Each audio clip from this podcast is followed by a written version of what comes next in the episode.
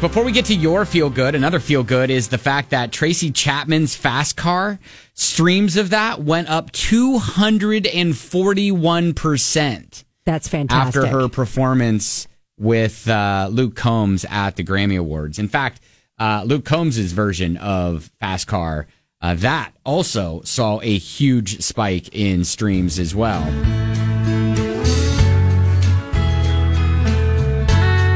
I remember when we were driving, driving in your What a cool moment.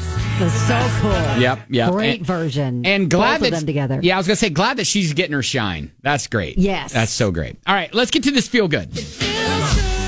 Okay, so on a flight brought to you by Hemptopia, Baltimore Ravens tight end Mark Andrews ended up helping to save a life. Though, so there was another passenger that's kind of witnessing this whole thing and Mm-hmm. put it up on social media. His name's Andrew, and he wrote, "The doctor and the nurse attending to this woman couldn't find a strong pulse. She was experiencing a medical emergency. Her blood pressure was extremely low. She required oxygen to breathe. It was genuinely scary." Oh wow, Then a man in the aisle seat popped up and said, Could it be your blood sugar? I have a diabetic testing kit. That happened to be Baltimore Ravens tight end Mark Andrews.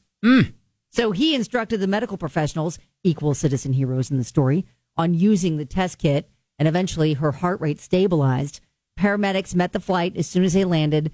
And then, you know, Mark Andrews deplaned quietly, no fanfare. look at that. And yeah, just stepped up in a huge moment. He said, watching complete strangers spring into action to help save someone's life is truly amazing. That's really cool. Yeah, you can see their story on the website, wdjx.com.